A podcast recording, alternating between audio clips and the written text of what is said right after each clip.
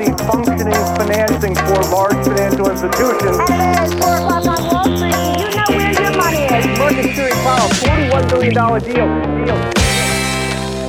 Vi står inför en enorm omställning på energimarknaden där Sveriges riksdag sagt att vi ska ha 100% förnybar energi i Sverige till år 2040.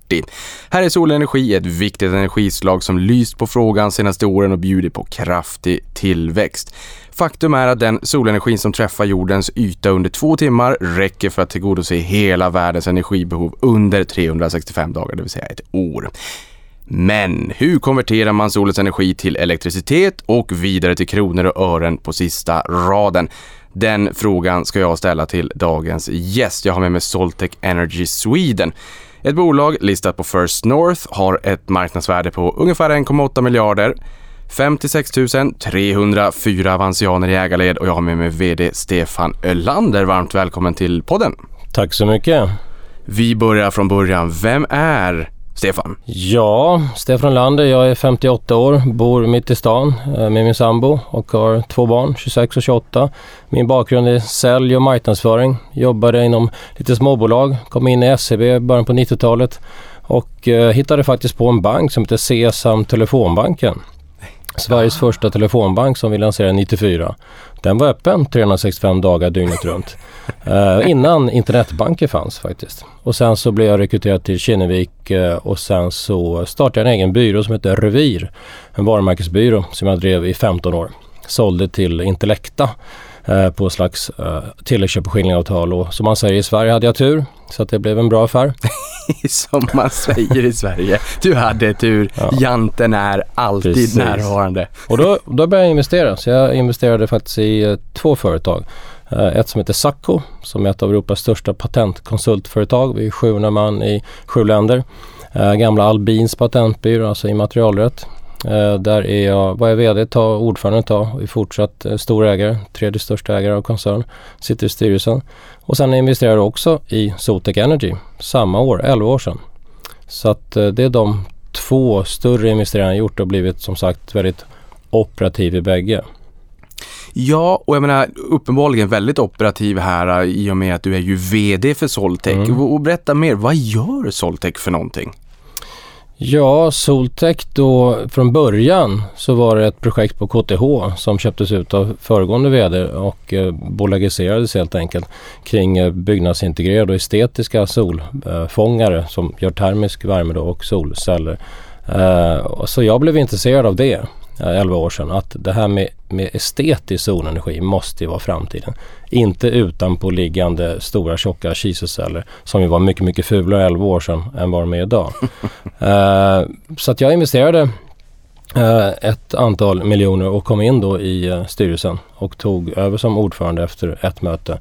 Och då var det då inte noterat. Och sen så var jag ordförande under ett tag och sen så, eh, ja man sålde, eller vi sålde mycket integrerat. Men eh, sen tre år tillbaka ungefär, och tre och ett halvt år, så har vi gått in på en helt annan linje då där vi fortsatt jobbar med byggnadsintegrerat och estetiskt men säljer då sedan 2019 allt inom solenergi. Så att eh, vi förvärvar också då företag, men det kommer vi komma till lite senare då, inom andra branschen. Så vi är ett, ett av de absolut största, omsättningsmässigt det största bolaget i Sverige. Vi kom upp på 1,2 miljarder förra året. Men eh, lite basics 101 då. V vad är en solcell egentligen för någonting? Och det finns väl olika typer också? Ja, framförallt kiselsolceller är ju över 90% av marknaden, kanske 95% Sen finns det tunnfilmssolceller. Men solcellen är en teknisk enhet som sitter i solpanelen då, som skapar helt enkelt, när solen strålar, träffar den, så skapar den likström som sen då görs om till växelström i en växelriktare som vi då kan använda i våra hushåll eller fabriker. Eller vad det är de solcellerna som vi ser på taket när man har eh, vanliga solceller så att säga, mm. inte de här integrerade, mera designade och snygga då kanske, utan mer de här klassiska och de man kanske ser efter vägen om det är så ja. att man bilar någonstans också. Är det de vanligaste? Ja, det är kiselsolceller. Det är Ab absolut vanligaste. Och de är ju lite billigare och har lite högre effekt. Det är dyrare att, att byggnadsintegrera någonting i taket eller fasaden än att bara lägga det utanpå. Så en sån installation blir ju självklart då mer kostsam. Och sen så är det lite sämre effekt på, på uh, ja, CDTE, alltså som ofta är den vanligaste tunnfilmen. Eh, så att därför gör det att människor ofta, framförallt villamarknaden, väljer utanpåliggande trots att det inte är lika estetiskt. Vilken av de här två skulle du säga är den vanligaste för, för er i dagsläget? Det är kiselsolceller utanpåliggande. Vi omsatte alltså ungefär 50 miljoner både 2015, 16, 17, 18 när vi sålde sånt och eftersom vi noterade sedan juni 2015 så får man ju ta det beslutet. Ska vi fortsätta hacka på ett affärsområde som faktiskt inte lyfter så mycket och det har inte lyft vare sig för oss eller för Tesla eller för Sunroof eller för, ja det finns en rad olika tillverkare runt om i världen som gör då eh, byggnadsintegrerat och det har inte riktigt kommit ikapp och det har att göra med, anser jag, att priset måste då bli likvärdigt, eh, kiselceller och effekten måste bli likvärdig. Då kommer det. Men sen så då tog vi beslutet att från 2019 börja sälja allt. Och då stack det iväg till 300 miljoner i omsättning 19, 500 eh, 2020 och över miljarden förra året då. Så att då, då kom vi ikapp och gick om alla konkurrenter. Just det. Mycket trevlig milstolpe. Jag antar att du kunde tänka dig den resan ändå när du gick in här eh, i ett tidigt skede, blev operativ och investerade ett antal miljoner. Att det ändå skulle bli den resan under det här tidsspannet, att ni skulle ta er till börsen och Ja, in, när jag investerade så, så trodde jag, jag tror fortfarande att byggnadsintegrerare, framförallt på konsumentmarknaden, kommer att ta över. Eh, framförallt då i storstäder där en vanlig villa i Bromma, Enskede eller Lidingö, en helt vanlig villa kostar 15-16 miljoner. Att lägga på då någonting som är oestetiskt anser jag kanske inte är det smartaste. Så att jag tror att det kommer att ta över fortsatt. Men jag har ju haft fel nu i 11 år. Så, att, eh, så, så är det. Så därför då, då får man ju se över sin affärsstrategi, eh, sin affärsplan och börja sälja det som säljer just nu. Men fortsätta utveckla och hacka på den linjen som man faktiskt tror kommer bli stor på konsumentmarknaden. Det behövs ju inte vara något estetiskt ovanpå ett, ett, ett, ett lager logistiktak som ingen ser. Nej men precis, jag menar vi kommer komma in också mer på investeringskalkylen och hur lång payoff-tid det är när man installerar solceller. Men som jag har förstått det så pekar ni också på att det här är värdehöjande för ja. en, en, en husägare. Eh, svärfar han brukar säga jag får eksem när han såg direktverkande el. Det får man inte ha menade han mm. på. Men, men motsatt här då jag säger inte att det, det ena eller det andra, det här är ju komplementärt naturligtvis, men just solceller, då ökar värdet på kåken om jag förstår ja, det rätt. Absolut, det visar alla undersökningar på i princip i hela världen. Så att så är det. Och väldigt många vill ju, ja, har ju fått en chock senaste halvåret när de får sina elräkningar. Ja. Uh, och sen så det handlar inte bara om det. Faktiskt efter kriget så är det fler och fler som också i, i, i Ukraina då, så är det fler och fler som det var någon aktieägare som sa till mig häromdagen, jag vill sätta yxan i den inkommande elkabeln till min villa. För att man vill vara liksom oberoende av allt, man vill vara självförsörjande. Det är lite svårt i Sverige under vissa månader men det finns ett, ett stort mått av att man vill göra sig fri ifrån eh, elbolag, oljebolag, gasbolag, allt vad det är. Mm. Till, eh, till att man helt enkelt vill sänka sina kostnader. Ja, och det där kommer vi också komma in på just det här med utmaningarna med, med intermittenta energikällor mm. och, och energilager som jag ändå har förstått har blossat upp och blivit en ganska intressant fråga. Vi kommer in på det snart, vi får hålla på, på konfektyren lite grann. Men det pratas ju väldigt ofta om att vi behöver mera förnybar energi i vår energimix och göra den här omställningen som har fått mer vind i seglen nu efter invasionen av Ukraina och rusande ja. energipriser inte minst. Men hur skulle du beskriva nuläget för solenergi? Galet. Det är galet? Ja, det är, det är galet bra kan vi säga. Det är för oss och för alla våra eh, seriösa kollegor i branschen så är det ju en fantastisk situation. Eh, när det är kö ut på gatan. Vi var då med eh, två veckor sedan på eh, Nordens största byggmässa, då, Nordbygg med en rätt stor monter. Men våra solbolag och andra bolag sa ju nästan till att ta inte emot några leads, eh, skämtsamt då, eh, för vi hinner, hinner inte med.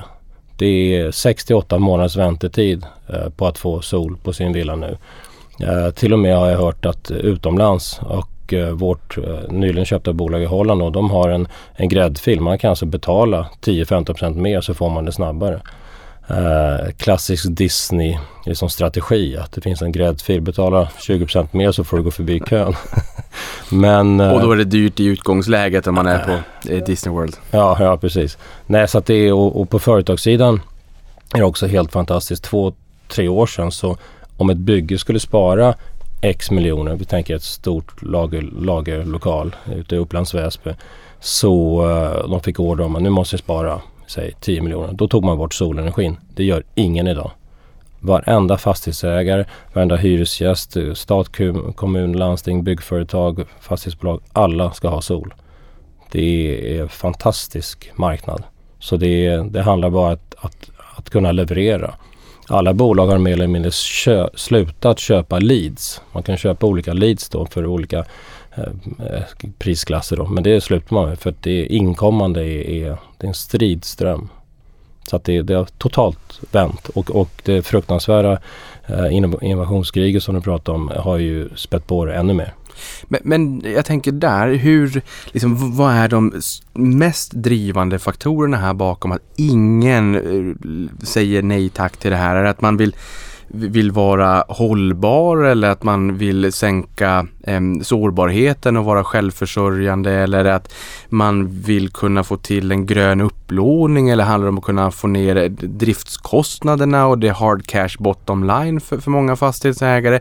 Eller att bankerna kanske också eh, erbjuder billigare finansiering om man kommer ner i, i energiåtgång, eh, ökar energieffektiviteten kanske man säger det. Det, här är ditt fikonspråk. E-, eller vad är liksom de mest drivande faktorerna bakom att det kliar i fingrarna på många? Nej men du gav ju alla svar nu Niklas. då, då går vi hem. Skönt.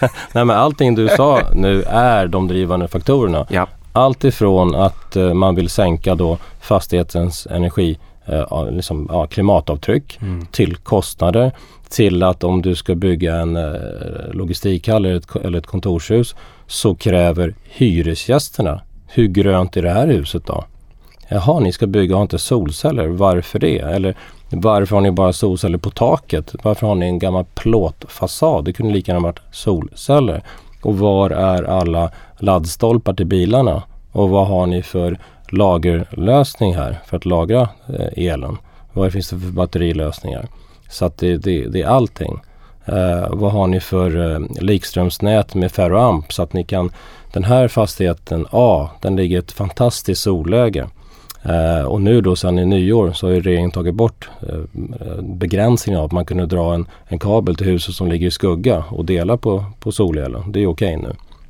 Så att, nej men det är alla, alla saker du sa och de jag repeterade nu är skälen till varför det har blivit så här. Om vi pratar business to business-sidan. Och, och varför har det här inte varit okej tidigare? Det är kanske är en svår fråga för dig att svara på. Men finns det mer politiska eller regulatoriska hinder? Eh, varför det inte har varit så, det här trycket innan är, är, är att för det första har inte elpriserna varit så höga. Det är ju det är kanske den enskilt mest drivande faktorn. Plånboken är ofta den hårdaste faktorn. Eh, för det andra så tar det tid för bygg och fastighetsvärden att, att mogna. Byggbranschen är ganska liksom, trögrörlig eh, bransch. Eh, så att, så att det, det är ju egentligen de, de främsta skälen till att det liksom ökar nu.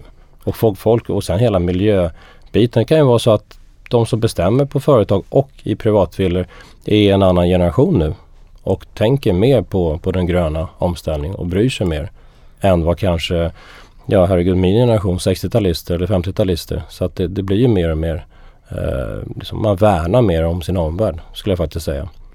Ja, men nu när man kan dela eh, med den här fastigheten som står, som står i skuggläge. Mm. Finns det andra sådana där självklara lågt hängande frukter där man nu börjar få upp ögonen och som du säger, jag menar, jag tror att på Nordpol så tror jag väl att priset pikade på 10 kronor Mm. per kilowattimme. Nu är det kanske under, eh, eh, bara någon timme så. Men, vi älskar ju ATHs. Ja, I, det, I det här fallet så precis. älskar vi all time lows istället. Precis. Fast för er är ju all time high bra. Tänker jag, för att det ger en jäkla skjuts alltså för att man tidigare lägger omställning och energieffektivisering.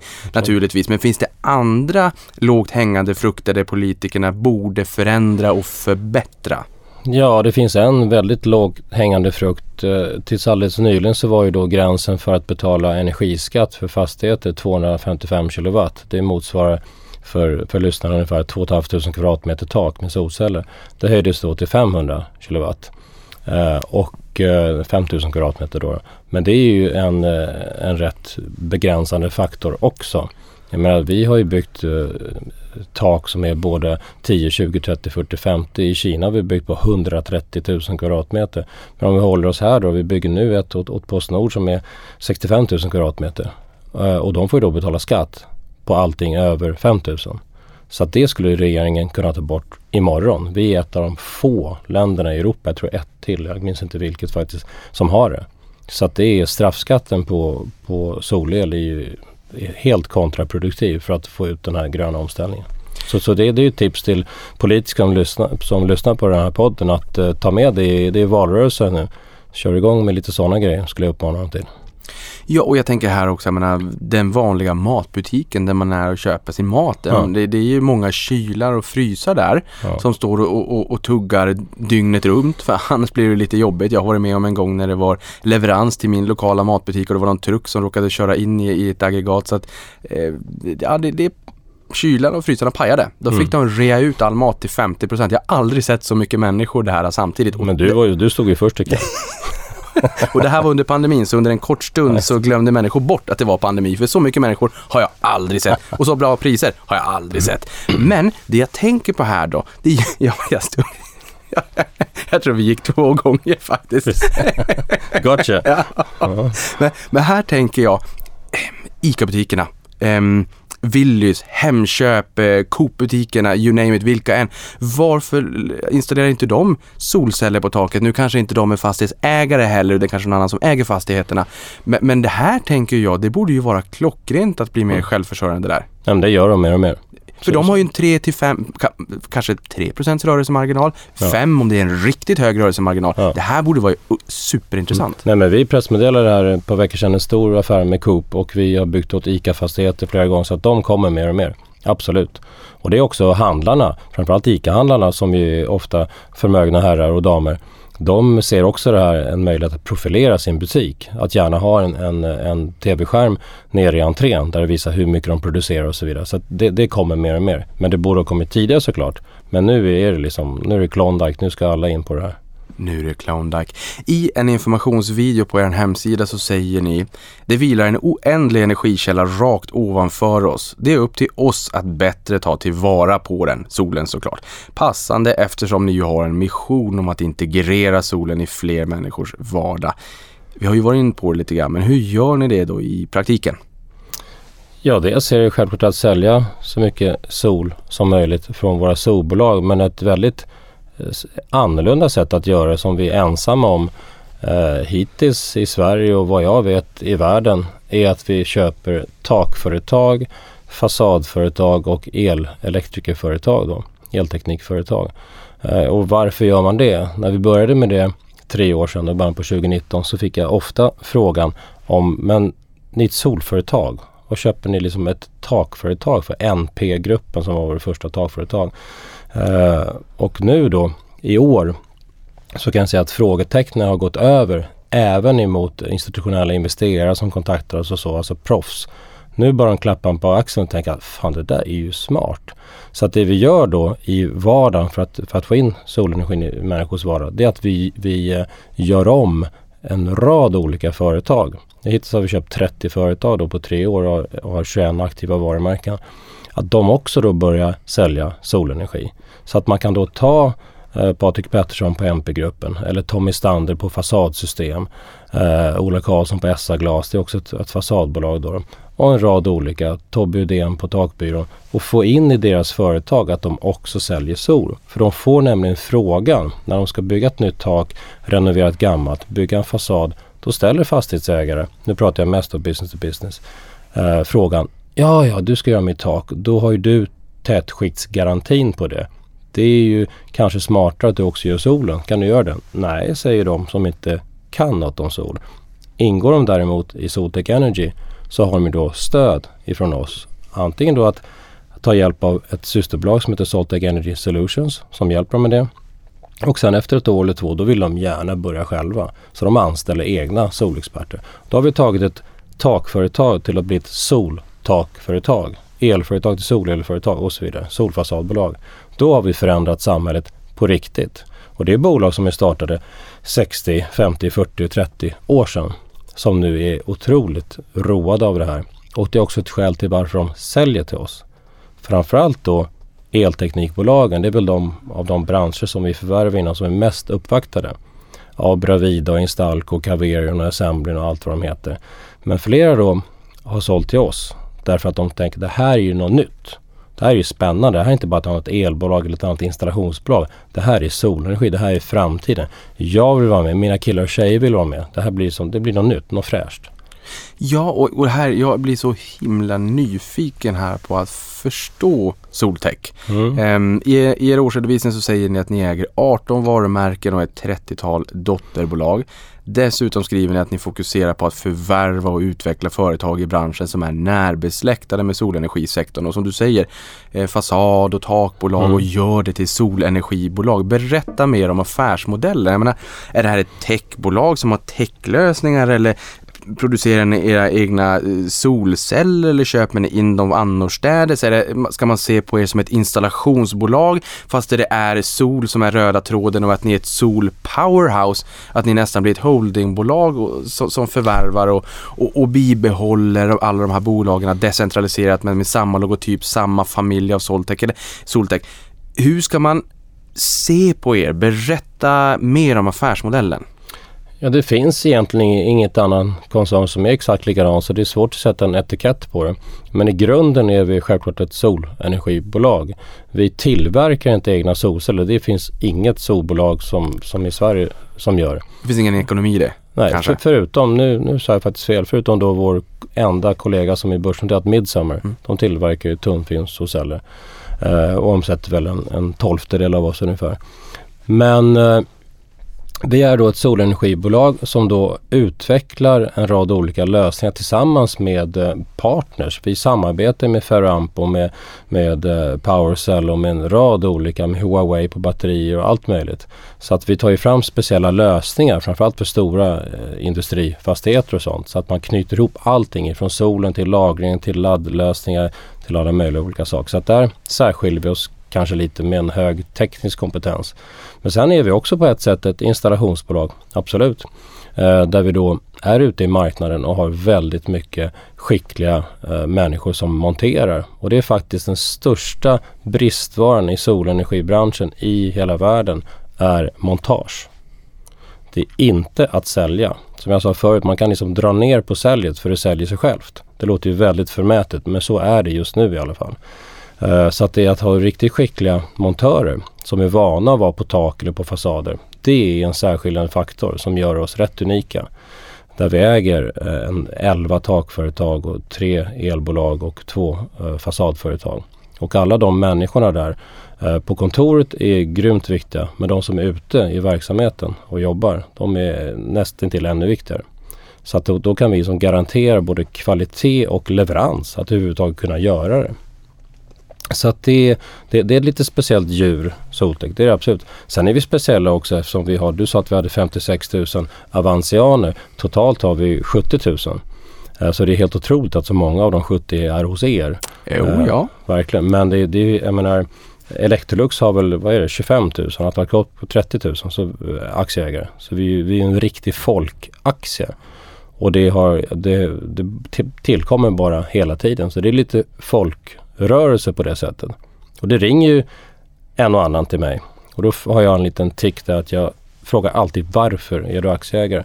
Och då säger självklart alla att man vill göra en bra ekonomisk resa och sen så säger de antingen först eller som nummer två att de också vill stödja en grön energiomställning. Det här känns bra eh, för mig, för mina barn, mina barnbarn och så vidare. Så att det, det, på så sätt så har vi skapat en liten rörelse.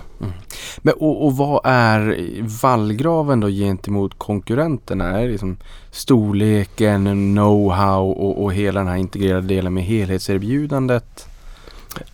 Ja, det skulle jag säga. Storleken är väldigt avgörande i dagsläget. Där är vi väl en handfull som har, som har resurser. Och nu har vi byggt upp stora, eller större och större lager. Eh, vi kan ju komma till det men det är ju det är en utmaning med eh, inte minst shippingen ifrån Shanghai som är nedstängt och så vidare. Så att storleken i, i att ha en helt annan liksom inköpskraft och sänka priserna. Jag lyssnade på, på någon podd någonstans med, med Instalcos förra VD. Han sa det att efter ett par år, jag citerar inte nu, men ungefär så här. Efter ett par år de har ägt ett bolag så har de ökat lönsamheten med 2-3% genom de synergieffekter. Eh, och det är självklart ett föredöme att göra det. Så det, det jobbar vi mycket med. Vi har precis nu avslutat eh, torsdag eh, lunch till, till fredag lunch. Eh, en vd-konferens med de 21 bolagens vd. Det är 21 bolag nu, det var 18 i, i, i eh, årsrapporten då. Men, eh, och där sitter de ju och, och, och pratar ihop sig både hela gruppen men också takgänget för sig och solgänget för sig och fasad för sig och så vidare och hittar synergieffekter mm. och också samarbeten och tycker det är otroligt spännande istället för att vara kvar i sitt, sitt eget, sin egen lilla värld. Många kanske har tröttnat på det efter 5, 10, 20, 30 år och vill komma in i ett större sammanhang. Mm. Jag tänker mig till, tillbaka till business to business när man bygger en, eh, en fastighet. Mm. Um, vad är argumentet till att inte välja solceller? Nu sa du det är nästan ingen som gör det. Och jag tänker mig någonstans både solceller på taket och på fasaden i och med att det sänker kostnaderna och, och, och höjer ju eh, gilden på, på fastigheten mm. och därmed också värdet på fastigheten. Jag, jag hittar inte riktigt ett argument till varför man inte skulle välja den här lösningen. Men någon måste det väl vara som inte gör det. Vad, vad är, ja, vad är deras argument då? Ja, de kanske då inte har de pengarna för att investera i det. Trots att man eh, har en avkastning på, på 8-10 procent eh, på insatt kapital. Men eh, de kanske inte kan få fram det. Det kan vara ett skäl. Många tror fortfarande att det är liksom 15 års återbetalningstid och att det är ingen effekt och det fungerar inte och så. Så att branschen som sådan och branschförening och allting har ju ett stort uppdrag självklart att utbilda och kommunicera för det har ju vänt väldigt mycket både tekniskt och prismässigt. Ja, för det där stämmer ju inte längre. V vad är payoff-tiden i, i Sverige idag för en villa och för en industrifastighet? Säg? Uh, ja, ska jag inte ta i så är det, det har sjunkit från 10-12 till, till 7-8. Och ni är ju verksamma i olika marknader, det kommer vi komma in på. Vad, vad är den, liksom, den lägsta payoff-tiden du har sett? Eh, vi håller på och, uh, har jag sagt offentligt, man får ju passa sig så man inte säger insidergrejer. Jag älskar breaking news. Ja, ja, ja, men vi får se om jag snubblar. Nej, men i Spanien som vi kartlägger så är det ungefär två år nu. Helt otroligt. De har ännu högre elpriser än oss och dubbelt så mycket sol. Så att det är helt enormt. Och Spanien växer som gräs för de hade fram till 2019 en, eh, nästan en lag, en straffskatt liksom, emot sol. Så folk satte upp någon liten panel och gömde den bakom någon buske. Säga, vilket är inte så bra för det skuggar ju. men, men nu den marknaden är helt frisläppt och har fått rätt mycket bidrag, alltså subsidier. Så att den, den växer nästan mest i Europa. För, för det här känns ju också som att det här är eh, en kvarleva, någonting som mm. lever kvar, att man pratar mycket om subsidier. Mm. Hur beroende är solcellsmarknaden av subsidier? Marknaden är beroende av tydliga eh, bidrag som det nu finns då. Nu är det ju slags eh, solrot. Så att du får ju avdraget garanterat och det är då entreprenören som drar det på räkningen precis som RUT och ROT. Så det är bra. Det tog ju, det tog ju fart. Förr innan det kom så var det ju att man fick ansöka till Länsstyrelsen. Det var, det var ett lotteri. Sen plötsligt så fick man besked att pengarna är slut. Så att, att tydliga subsidier är självklart bra för marknaden. Men jag och andra eh, större företrädare för branschen tycker självklart eh, långsiktigt så ska det inte behöva finnas några subsidier. Så antingen finns det eller tydliga som det finns idag eller också ta bort dem. Nu har vi ju pratat om affärsmodellen men era bolag utvecklar och säljer och installerar och optimerar solenergilösningar samt även ladd och smarta energilösningar. Likaså tjänster inom elteknik, takläggning och fasadentreprenad utveckla resonemanget lite grann kring produkterbjudandet här. För ni har ju även samarbeten med Skanska och Powercell och Ferroamp som du har varit in på. Mm. Förutom affärsmodellen, hur ser produkterbjudandet ut? Vad kan ni hjälpa till med? Vi kan hjälpa till med allt inom solenergi. Eh, vi vill självklart sälja så mycket som möjligt. Om det är till en villakund eller till en stor eh, industrifastighet så vill vi sälja solcellerna på taket, växelriktarna, eh, en, en väldigt professionell installation. Vi vill självklart ha en lagringslösning. Vi vill ha laddstolpar. Vi vill ha smart energistyrning och allting runt omkring. Det blir självklart den bästa affären för oss och den bästa affären för kunden. Så det är helhet. Sen kan vi också då till exempel eh, en av de mest, eller väldigt spännande lösningar vi har nere på Eh, i Jönköping på Industrigatan så var det en gammal lagerlokal eh, 21 000 kvadratmeter stor där eh, taket då gjordes av, av, av takrekond men det är inga solceller där än för fastighetsägaren ville satsa pengarna på en fasadlösning. Så då hade vi totalt fem av våra dotterbolag var inne. Eh, så att där blev helt enkelt lösningen eh, att beklä en, ja, rå, en, en cerisaktig plåtfasad. Eh, Jätteful med kolsvarta jättesnygga solceller. Men det häftiga är då, eh, för att komma tillbaka lite till det jag började med att när, när våra fasad och solkillar var där så såg de att det här taket är ju li, lite halvrisigt. Då tog de med Nisse från Takrekvarn och han sa att det här taket måste bytas snart. Då fick han 21 000 kvadratmeter takjobb. Och det är då förberett för sol. Så att där är ju kunderbjudandet att vi kan ha riktig one-stop shop inom det här. Det är ju fantastiskt att du säger one stop shop för hade inte du gjort det så hade jag sagt det sekunden efter för det var precis okay. det jag tänkte på. Bra. Att oavsett vad man har för behov att man kan komma till er och känna ja. att ni löser allting och dessutom behöver man inte oroa sig för att ett företag gör någonting fel vilket drabbar, liksom skapar en kedjeeffekt. Så pekar de på varandra, det var hans fel, det var hans fel. Utan ja. händer det någonting, ja. då tar ni helhetsansvaret. Men tröttnar du på det här jobbet kan du börja så som säljare. ja, men eh, jag antar att kunderna tycker att det här känns väldigt tryggt för att ja.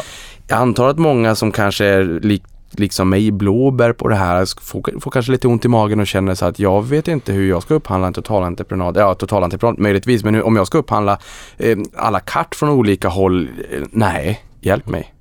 Ja, dessutom är det så här, det är en ganska stor investering. För en privatvilla är det ofta 150 670 000. Ska man lägga till batterier så är man över 200 000.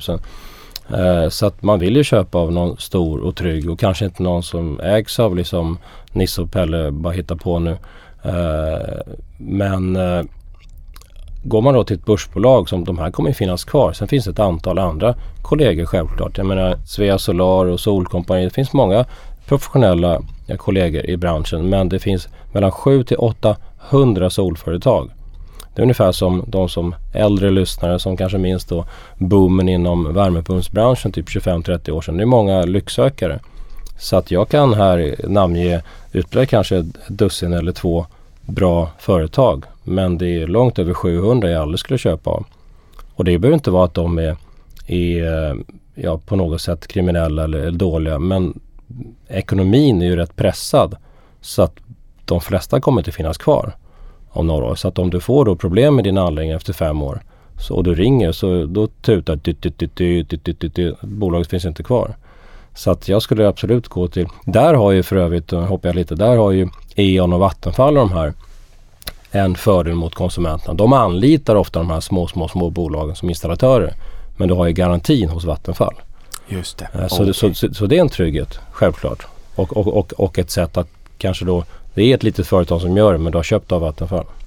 Men, men, skulle inte ni kunna timma ihop med någon bank då också? Jag menar det är ju en del banker som ändå säger att man får eh, billigare bolåneränta om det är så att man, man kan få ett grönt bolån så att säga man får, om man ökar energieffektiviteten. Det borde ju kunna vara ett sätt för er att kunna nå ut ännu bredare och, och om det är så att ni till och med kan hjälpa till med finansieringen. Eller är det så att ni kan hjälpa privatkunder med finansiering? Ja, vi har en, en lösning via Exter till exempel som vi kan göra men idag är det ingen issue. Det är jätte, jättefå kunder som vill ha hjälp. De tar ut ett lite extra lån på sin villa. Eh, och dessutom så behöver vi Återigen låter det förmätet. Vi behöver inte gå ihop med någon bank för att få Nej. fler kunder. För ingen i branschen kan riktigt ta hand om de kunder som nu kommer in. Så det, det, det är för långt. Det kommer självklart normalisera sig. Och då får man öka marknadsföringsinsatserna igen. Men, men just nu så, så är det nästan så att man drar ner rullgardinen så inte logon syns. ja men eh, det här lite grann upp som en sol, ner som en pannkaka. No pun intended med solen. Eh, finns det någon sån risk alls med baksmälla framåt? Jag menar det är klart att vi, konjunkturen har ju sina vågor och nu ser vi ju Riksbanken eh, har ju höjt räntan och man aviserar för fler räntehöjningar och det är stigande energipriser. Det är ju klart att det är ju någonting som, som kanske ger hushållen incitament att faktiskt ha den här investeringen mm. då, naturligtvis och inflationen härjar och det blir mindre i plånboken. Um, är, det någonting alls som, som kan riskera att hämma efterfrågan eller är det liksom i och med att det är energin som står för en tydlig del av, av inflationsimpulsen nu. Mm. Gör det att det spelar ingen roll, det här kommer bara ta fart, det är så liten penetration idag. Så att baksmällan må, må komma men, men, men det kommer ändå vara rätt mycket fart under galoscherna för solenergi. Ja, vi har ju 1% av ener totala energin i Sverige kommer från sol och eh, regeringens mål är i alla fall 10. Jag tror snarare det kan bli 15%. Så att, nej, jag tror inte att det kommer att vara det här, det här extrema, extrema trycket när, när man får dra ner rullgardin som jag skämtade om för logon. Men en, ja, vi hade ju 55% tillväxt förra året i branschen. Jag menar, det kan ju gärna, det skulle kunna gå ner till, 25, till hälften och det är ändå en, en otrolig tillväxt. Så att eh, jag läste eh, McKinseys rapport eh, Solar Power Europe här som räknar med 4 000 miljarder kronor i solinvesteringar fram till 2030. Så att det är alltså marknaden är så extremt stor så att det det handlar om för för dig som kund om du ska köpa solceller, privat eller företag eller om du då är en investerare så gäller det att, att hitta ett företag som du litar på och som du tror kommer finnas kvar och kommer göra en bra resa. För företag som har en bra ledning och en bra styrelse och bra medarbetare och, och tillgång till finansiering eh, kommer lyckas på den här marknaden. Annars vore det ju fullständig katastrof. Men självklart kommer ju företag misslyckas också. Men det gäller att, att, välja rätt häst helt enkelt. Men det kommer vara många hästar som går i mål i, i, den, här, i den här branschen. Mm. Det här trycket som man nu ser har det lett till att vi ser ett, ett uppåttryck prismässigt? Jag antar ju uppenbarligen under 6-8 månaders väntetid att, att det finns pricing power. Men, men, leder det här till att vi ser en, en generell fördyring för eh, kunderna? Framförallt så en fördyring för kunderna kommer ju av att en, en stor fördyring för oss i form av till exempel då transportkostnaderna. De har gått upp mm. något enormt. Eh, aluminium har gått upp väldigt mycket inte minst efter kriget. Eh, så insatsvaror överhuvudtaget går ju upp. Eh, och de tas ju ut självklart då på, på kunden. Så att, eh, men totalt sett så har solpaneler gått upp de senaste, innan kriget alltså, gått upp de senaste två åren. Så att det, det, är inte så att man ska sitta och vänta på att köpa solceller för att det är mycket, mycket billigare om några år. Det tror jag inte. Och effekten kommer självklart skruvas på hela tiden men det är inte så att den plötsligt kommer bli 25% effektivare tekniskt sett. Så att det, det är ett jättebra tillfälle att köpa nu. Men det är för sent för den här säsongen, sommarsäsongen. För det där tycker jag är jätteintressant. Men du pratade här om lockdown i Kina nyss och jag har ju förstått att eh, mycket solceller kommer ju från Kina. Samtidigt eh, som jag också eh, har förstått att ni inte tillverkar de här själva då, då finns det ju inte en jättestor teknikrisk i ert bolag. Men eh, hur har den tekniska utvecklingen sett ut historiskt? Nu sa du att vi, vi kommer ju inte se en effektivisering på 25 procent kortsiktigt. Men blir solcellerna mer och mer effektiva i, i rask takt om man, om man liksom drar ut eh, tidsspannet några år? Ja, det blir det. Uh, om man tänker på först på prissidan, om vi går tillbaks till 2018 ungefär, 2008, 2008 till 2018. Då gick ju priserna ner kanske 90 procent. Och det är ju inte dåligt för er, det är ju nästan, då är det ju ja, bra för er för ja, fler vill ha det. Och, och, tekniken trillar ju på vartefter men uh, vi ser inte några, några enorma uh, effektökningar, det gör vi inte. Men sen kan man också titta på, det finns forskning kring något som kallas för coatings. Så att man på en, en kanske äldre anläggning kan, kan hälla på nanocoating som gör att effekten går upp eh, x procent. Så att sådana saker kommer också komma. Men en anläggning som kanske monterades 10-15 år sedan. Jag är inte helt säker på att anläggningar kommer att sitta uppe i 25 år hos företagskunder eller privatkunder som har råd att byta ut dem. För någonstans kommer det finnas en ekonomisk kalkyl där solcellerna a 2025 kanske är så pass enormt mycket bättre än 2010 så att det är en bättre ekonomi att plocka ner dem, ha kvar railsen och, och kablaget och växelrikta och allting men sen sätta upp nya solceller. Därför att jag får sån effekt så att det är en pay-off på några år. Så att vilket vore självklart en väldigt bra marknad. För på ett sätt så är ju solenergi på så sätt att man, man säljer en gång och sen håller det 25 år. Och det, och det är inte mycket pengar i, i eh, maintenance, alltså i underhåll på solceller. De står ju och går, de låter inte, luktar inte, händer ingenting. Man kanske byter växelriktaren efter 10 år. Så att jämfört med eftermarknaden och, och underhållsmarknaden på, på vindkraft är ju jättestor. Det kostar ju miljoner att byta en, en packning för man får komma med helikopter. så så att det är ju det är ju stor skillnad där. Ja, så om de håller i, i säg 25 år Mm. och du har en pay-off-tid på en, en eh, 7-8 år. Mm. eh, Då, då har du ju en, en 17-18 år där, Mm. där, där det är ju bara liksom besparingar på, in på sista raden. Ja, precis, precis. För som jag förstår det, i och med att ni då inte har teknikrisken och ni egentligen inte bryr er om det kommer eh, ny, ny teknologi eller nya... Då köper vi den. då köper ni den istället. Mm. Och jag menar, ju mer priset pressas på solceller, desto mer kommer vi ju se en, liksom en skarp adaptionskurva när det kommer Ja. till solenergi, vilket gynnar er då. Mm, absolut. Vi har ju varit in lite grann på era kunder, både hushåll och, och företag, men eh, kan du ge några exempel på vilka som, eh, som är kunder till er? Ja, det är alltifrån på stora bolag, Wallenstam och, och Castellum och Coop och Ica och eh, Logicenters. Det finns ju många som helst. Privatpersoner ska jag självklart inte namnge. Men sen är det också offentlig sektor. Både kommun och stat och landsting. Och, så att alla köper ju här nu. Kyrkan och, och liksom fångvården och ja, det finns ju hur många som helst. Finns det några andra en, en, energislag som är lika populära som, eh, som solenergi? Jag tänker, men en vindsnurra, det sätter du inte upp på ett enkelt sätt på den här eh, kåken mitt i centrala Stockholm. Det blir Nej. lite jobbigt. Nej. Eh, Finns det någonting annat som ni konkurrerar med? Nej, inte inom... Alltså, vindkraft är ju självklart större vad gäller det, liksom, tillverkad genererad energi men det är ju det är ingen konkurrent egentligen. Det är snarare komplement. Det börjar talas mycket om att ska man inte sätta solceller på marken kring stora solcellsparker för att där finns redan infrastrukturen av kablage och så vidare. Va? Så att eh, nej, det är snarare en samverkan. Och varför gör man inte det då? Det känns ju nästan dumt att inte göra det. Ja, men det kommer. Själva mark, eh, sol på mark, alltså parker, är kanske den, det som trendar hetast nu skulle jag säga. Det kommer enormt många sådana eh, parker och vi kommer också börja bygga sådana. Vi har, har ett affärsområde sedan sen ett och ett halvt år inom Soltec Energy Solutions som satsar på det. Så det. Och det är många av våra kollegor i branschen som också gör det. Ja, för, för, för det där tycker jag är ett, ett bra exempel. Jag såg på er hemsida eh, där, där ni mm, exemplifierade en eh, deponi. Eh, En Mm. bit mark där man inte kunde Mm. använda till, till Mm. någonting egentligen. Värdelös mark om man får Mm, vara precis. elak. Och, och, och, och där drog ni ju nytta och insåg att den här marken är ju inte alls värdelös. Berätta. Nej.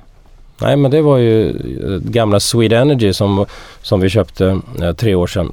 Eh, som vi sen eh, slog ihop med ett bolag i Göteborg som heter Merasol och ett bolag som heter för detta Nydal Solenergi. Och det heter idag då Soltec Energy Solutions. Så det var deras eh, ingenjörer som helt enkelt sa om vi kan, om vi kan sätta en, en, eh, en slags bärlösning där som inte liksom penetrerar den här marken som är då kontaminerad. Uh, och då kom de på den lösningen och det tyckte då markägaren var perfekt. Så att det är ju som du säger värdelös mark som blev, som blev uh, väldigt värdefull. Ja, väldigt bra för den markägaren också. Från att ha väldigt mycket huvudbry och bli ledsen varje gång man tittar Mm. på siffrorna och räknar på det hela och sen inser att men här kan jag få ett kassaflöde. Precis. Vi pratade ju alldeles nyss här om samarbetspartners också, Skanska, PowerCell och Ferroamp. Mm. Um, vi, jag vill stanna där en, lite grann, en stund. Berätta om de eh, samarbetena. Vad gör ni tillsammans med de här bolagen? Ja, om vi tar Skanska till att börja med då, så är det med deras utvecklingsbolag där vi har ett, ett gemensamt projekt som går ut på att vi framförallt ska titta på byggnadsintegrerade lösningar. Och det har varit ett, ett rätt stort fokus faktiskt på fasadlösningar där. Så att, så att det är ett samarbete som innebär att de, de produkter och tjänster vi tar fram har vi ett 50-50 ägarskap av. Så att det ser vi ju jättemöjligheter att det skulle kunna röras ut på ett antal av, av Skanskas eh, byggen helt enkelt framöver. Så det där jobbar vi nära och det är vår eh, innovationschef Anna Svensson som, som leder det arbetet då. På eh, eh, så, så har vi eh, bland annat varit nere då i, i Dubai på Expo 2020 som stängde nu i slutet på mars. Alltså världsutställningen. Där hade vi ihop med Ferramp eh, var sponsorer för hela den paviljong som heter The Forest. Eh, och eh, jag har haft ett antal möten med, med VD Christer Werner då om, om även att jobba lite med lobbying. Eh, håller på att skissa på en gemensam insändare och sådana saker. Men sen är det också då teknisk utveckling i form av vi jobbar ihop. Vi, vi köper en hel del av deras produkter till våra stora anläggningar och är med liksom och utvecklar det tillsammans. Och, och med Powercell Göteborg har vi också tittat på ett antal möjligheter till att eh, börja jobba med, med vätgaslösningar hos olika kunder. Och vi har ett par kunder som vi har levererat till, jag kan, kan inte nämna vilka och vi tittar på ett par andra. Så att eh, de, många bolag, det här är ju också två noterade bolag, många bolag då är ju självklart intresserade av att ha samarbeten för att också skapa liksom en mer intressantare samarbetsportfölj. Det är någonting som också självklart kan driva eh, värdet på bolaget. Ja, för jag tänker här med Ferroamp, det är klart deras powerhub, ja det är klart att jag vill ju, jag ser ju att elbilsförsäljningen boomar. Mm. Eh, in med elbilen, man laddar hemma, du har solcellerna på taket, du har ju den energin, den förbrukningen du har i huset sen, sen tidigare naturligtvis och sen har du kopplat på på nätet där du vanligtvis köper din el ifrån och sen har du ju en app. Alla vill ha appar, älskar mm. appar och kunna mm. följa i realtid. Um, är det de Ferroamp som då har mjukvarulagret eller skulle ni kunna tänka er att också eh, i framtiden ger er in mer och mer på manageringen av systemen och mjukvarulagret? Eller är det bolag som ett Ferroamp som kommer att hjälpa till med det? Nej, men vi kan både tänka oss att, att utveckla sånt själva men vi kan också tänka oss att eh, förvärva bolag inom det. Eh, nu kanske Ferroamp är lite stort och de är dessutom noterade. Men det finns ju en rad eh, startups inom olika områden som vi har varit och, och träffat ett, ett, antal. Men där är det verkligen en, en fråga hur man ska använda aktieägarnas pengar, och aktieägarnas förtroende. Eh, vissa av de här bolagen kan ju vara otroligt högt värderade. Och vi har ju då som, en, som ett krav att vi ska äga 51 procent. Uh, och vi vill gärna då ha självklart om både topline och bottomline på det. Uh, så att det här kanske är lite mer tech-investerare för det kan ju ta många år innan de här bolagen fungerar. Och ska man köpa ett bolag för hundratals miljoner som inte kommer ge några intäkter på 5-6 år då, då kommer man bli straffad på börsen för det. Just Istället för att köpa ett bolag i, i Holland som vi gjorde fem veckor sedan som omsätter 350 miljoner och gör 10 i vinst. Det, det kommer nog marknaden gilla bättre. Och mitt och, och, mina medarbetares yttersta ansvar är ju trots allt att göra det bästa för aktieägarna. Och i mitt exempel där så glömde jag ju bort att nämna energilager också. Det kommer vi ju naturligtvis att ja. komma in mer på alldeles strax. På tal om Holland, hur ser er geografiska mix ut då? Var, var hittar vi er? Ja, idag är det säg Mellansverige och neråt. Eh, blivit en hel del på, i Västra Götaland men vi finns, vi finns ifrån Mellansverige och neråt. Och sen då sen den första april så gick vi i mål då med förvärvet av 53% drygt i 365 zon som ligger Eindhoven i södra Holland. Vad fick att trycka på köpknappen? Ja, vi började kartlägga Holland och Spanien och eh, sen så fick vi då eh, upp kornet på 365 via en mäklare som heter Oaklands. Uh, åkte ner och hade ett antal, nu för tiden är det ju jättesmidigt. Man har ett antal Teamsmöten först. Vilket ju skär bort väldigt mycket resande. För man känner ju från bägge håll uh, om det här är någonting att gå vidare på. Eller från ett håll, då blir det heller ingenting. Så åkte vi ner och, och träffade dem och det var otroligt härliga ägare, bra människor. Uh, sammanfattningsvis kan man väl säga att vi hade ungefär 100 miljoner i omsättning på privatmarknaden i Sverige via Soldax. Eh, vårt helägda bolag där. Så vi låg lite efter på privatmarknaden. Att stoppa in 350 miljoner, för det är enbart då villor, privatmarknaden, som 365 jobbar med. Uh, jättehäftigt bolag startat av en kille som faktiskt heter Lars, Lars Butz, uh, när han var 22 år. Så han är 32 idag, 10 år sedan bara. Och uh, väldigt digitaliserade, extremt avancerad Salesforce-system. Så att hela kundresan är liksom automatiserad. Eh, så mycket, mycket imponerande på tekniksidan. Och eh, en, en fjärde eller femte skäl är att de har då ungefär 10% i vinst på bottom line. Och eh, grejen är det att i Sverige så tjänar de flesta solbolag i princip noll eller gör förlust. Och kostar lika mycket som att köpa bolag på kontinenten. Så att bolag i solbolag vill ha en, en och en halv två gånger omsättningen i Europa och i Sverige. Eh, och de eh, i Sverige går med förlust och i Holland går med vinst. Så att den ekonomiska kalkylen på det är ju otroligt mycket bättre att gå utomlands då. Så det var ett skäl. Och varför det är så här, det får jag alltid frågan om. Jo, den svenska marknaden är, är sönder, eh, alltså är förstörd av för stor eh, konkurrens. Vi har 700-800 solbolag i Sverige. Det är lika många som i Spanien. Och Spanien är ju drygt fyra gånger så stort och har dubbelt så mycket sol. Ja men då blir man ju väldigt nyfiken på hur, hur ser marknadspenetrationen för solenergimarknaden ut idag i de marknader där ni är verksamma? Vi pratade lite om Sverige nyss, det var ju jättelåga nivåer. Ja, men det är väl ungefär 3% av svenskarna som har sol och typ 70% som skulle vilja ha det.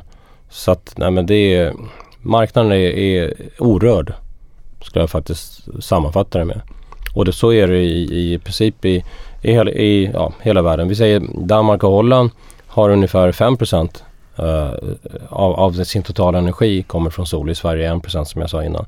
I Tyskland är det uppåt 8, 9, 10. Så vi ligger ju långt, långt efter.